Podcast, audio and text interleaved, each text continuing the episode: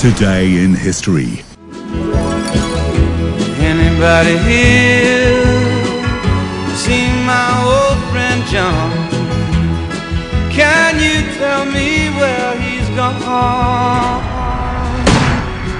He freed a lot of people, but it seems It appears as though something has happened in the motorcade. Looks like the president's been hit. believe the president's head was practically blown off. The suspect in the shooting reported to be armed with a 30 caliber rifle. Our day in history. Yes, it was 1963, 60 years ago. I mentioned this yesterday, but American President John F. Kennedy was assassinated in Dallas on November 22nd, but the time difference meant that it occurred at 7:30 in the morning.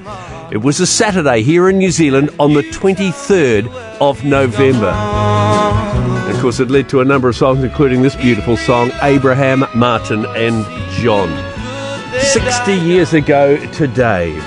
Right, to the famous people having birthdays today, and topping my list, if you're a Coronation Street fan, you'll know the name Audrey Roberts. She turns 80 today, played by Sue Nicholls. Happy 80th birthday to her today.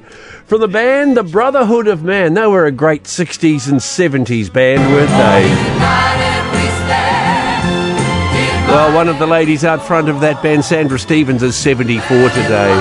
United We Stand was one of their biggest hits. The legendary Bruce Hornsby of Bruce Hornsby and the Range. standing in line, marking time, waiting. Happy birthday, Bruce. 69. Quite a few sports people, mainly cricketers, birthdaying today.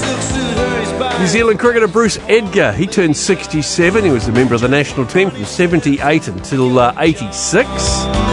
Australian swimmer Shane Gould, she is 67 today, won three Olympics at the 72, uh, three golds at the 72 Olympic Games. It's Martin Snedden's birthday, another Kiwi cricketer. He's 65 today. Big Merv Hughes, happy birthday, Merv. 62 today, him with the big droopy moustache. And happy birthday to Miley Cyrus today. She came into the world like a wrecking ball. Destiny Hope Cyrus, she was christened. Miley, Billy's wee girl, is 31 today. One of her big hits, Wrecking Ball. That is our day in history here on Gold Sport. This is the Country Sport Breakfast. Good morning.